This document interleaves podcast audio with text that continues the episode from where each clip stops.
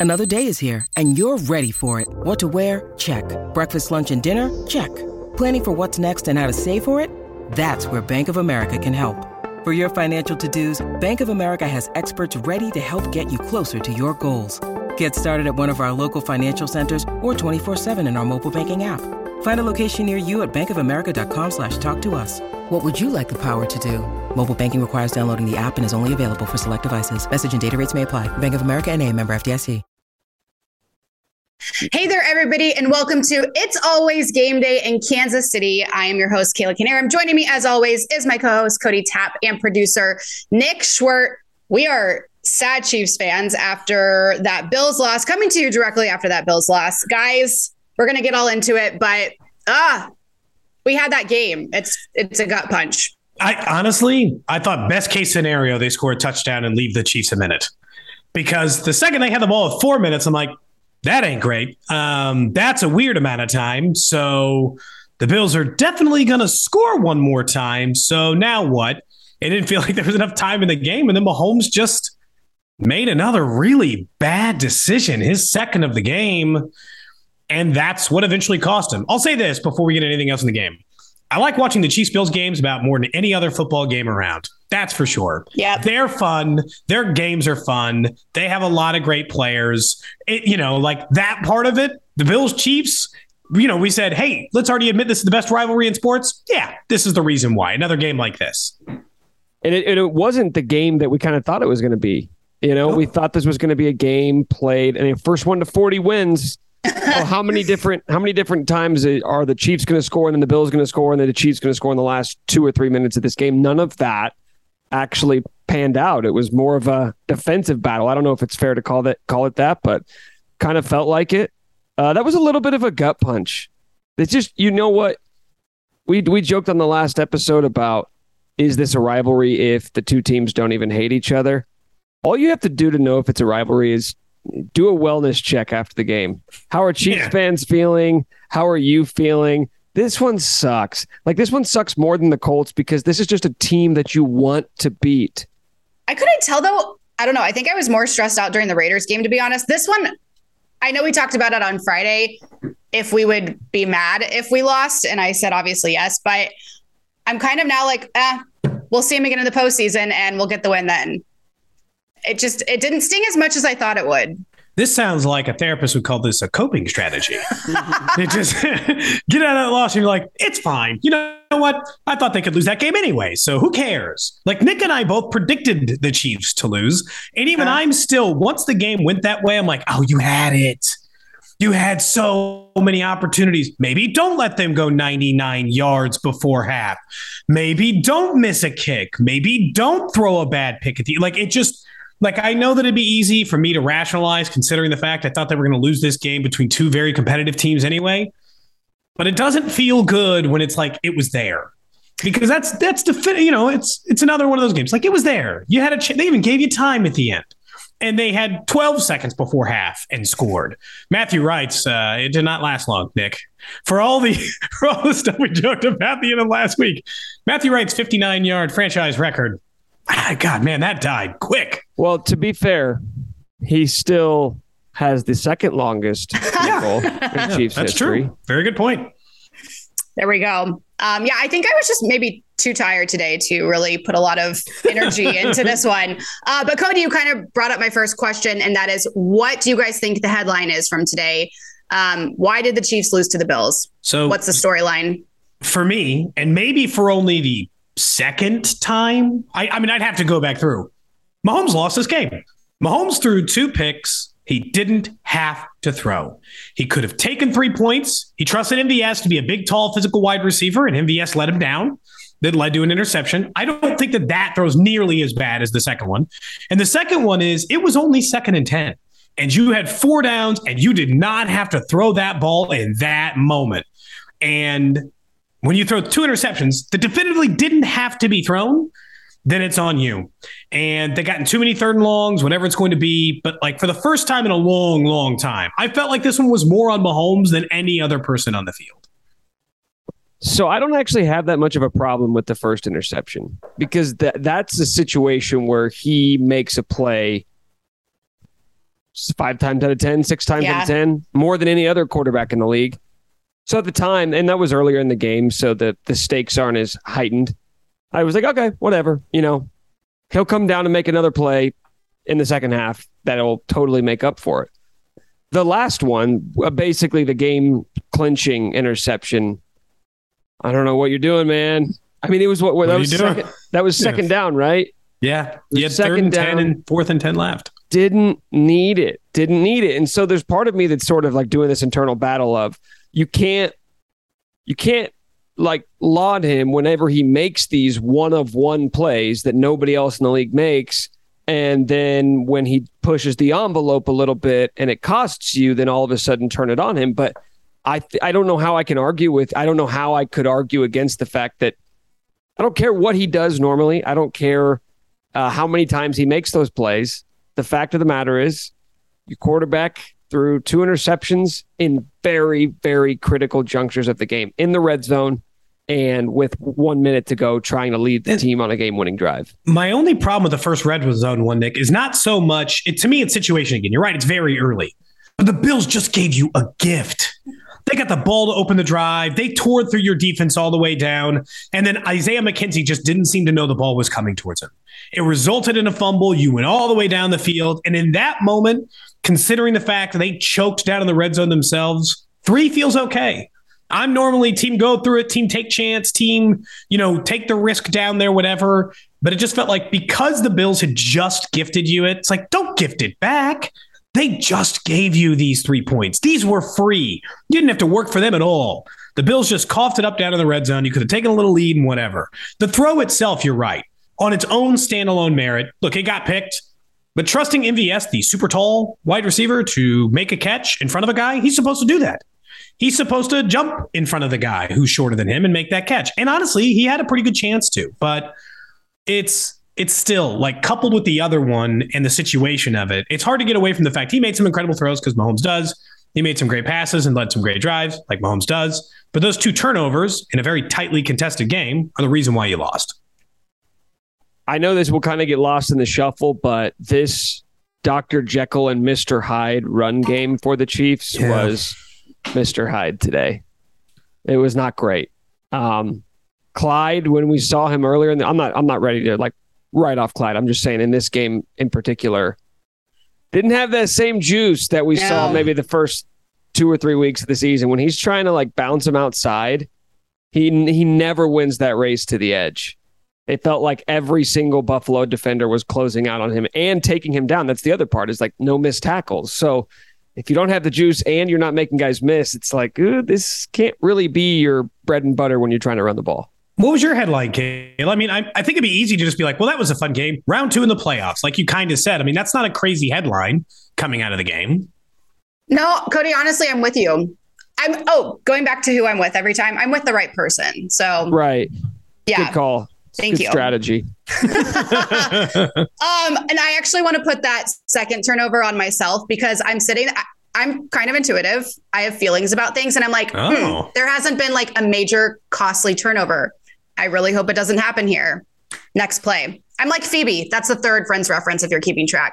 Um, but yeah, it just it, it felt like he was not comfortable in the pocket. He was doing a lot of dancing today. It was a very stressful situation. Like watching him today stressed me out. He just didn't have I feel like a lot of time.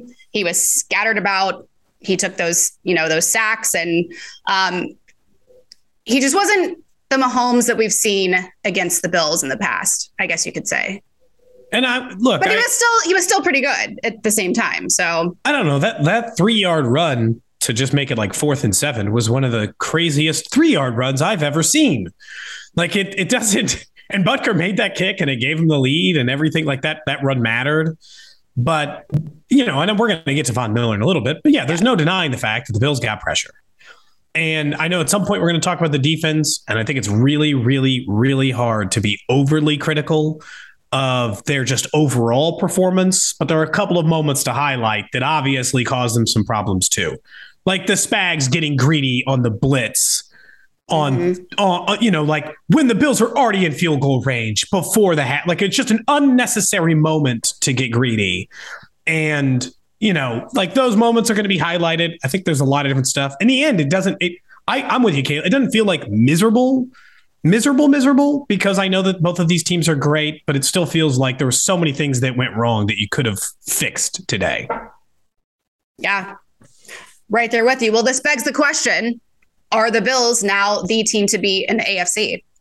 All right, Nick, I'm going to ask you, and Kayla, I'm going to ask you this real quick. It seems fairly obvious to all of us, right, that uh, the number one and number two seeds are going to be the Chiefs and Bills. Like, there's not even an argument or conversation to be had about it. Unless the something season shakes out, happens. Yeah. yeah. When the season shakes out, in whatever order you want to say, the Chiefs will be the one seed, the Bills will be the two, the Bills will be the one, the Chiefs will be the two. That seems so obvious to me. So it's yeah. hard for me to not say the Bills are the team to beat because now they have a one game advantage and the tiebreaker advantage on the only other team I think can take the one seed away from them.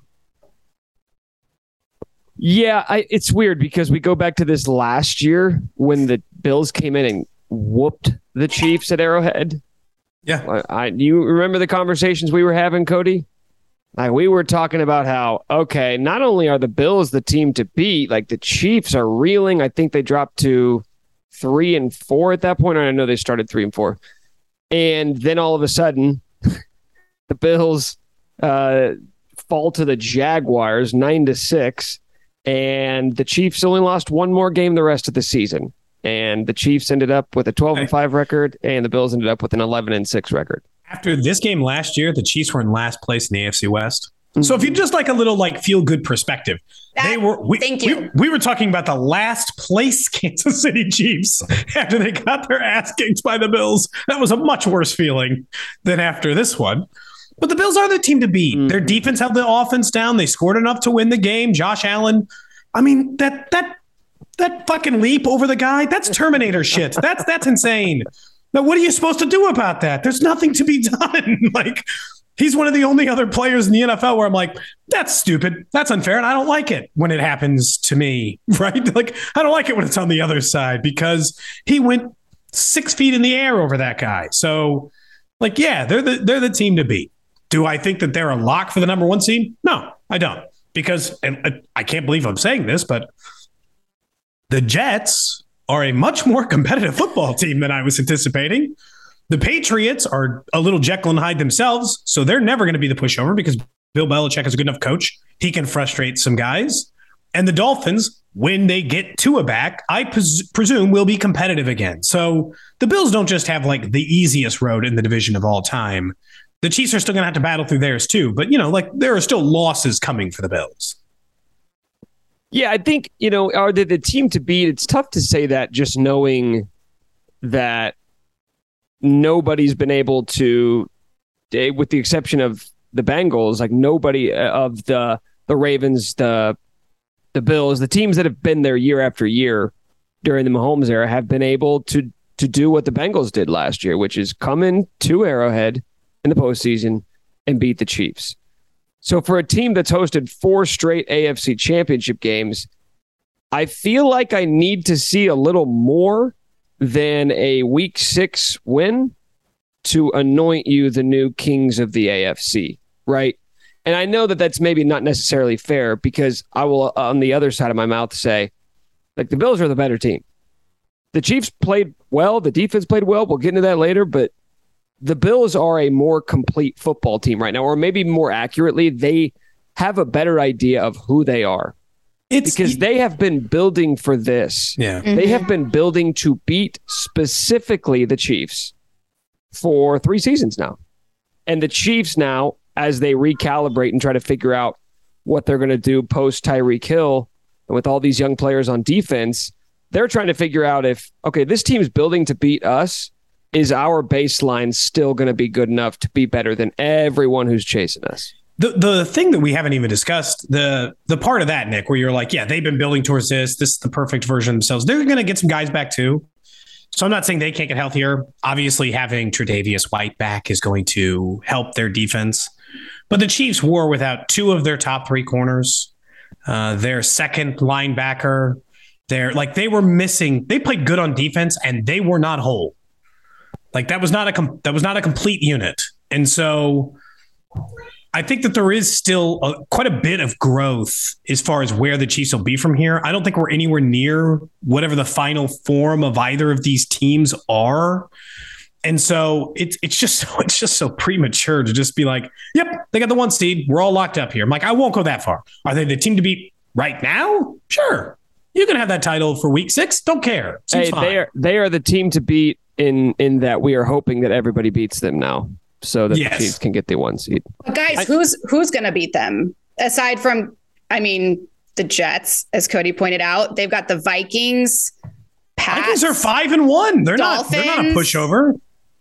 Those are the only ones on the schedule that I can see them losing to. But it's not everyone else. They're going to steamroll. It's not just that they like the schedule. It's that this team should probably be undefeated if yeah. it weren't for one of the most miraculous wins than that Miami pulled off a few weeks ago. Like this team should be undefeated. They are top two. They might. I don't know. I don't know. I'll I have to wait till tomorrow till Pro Football Reference updates it. But going into this week, they were the number one scoring offense and the number two scoring defense, which is right where they were at last year. So, Flip that. It was like the Chiefs had the best offense. Oh, okay. The Bills sorry, had the best yeah. defense. Same difference. It doesn't really matter. Yeah, we're splitting hairs here. They're really damn good on yeah. both sides of the ball. So yeah, they'll slip up. Like there will be.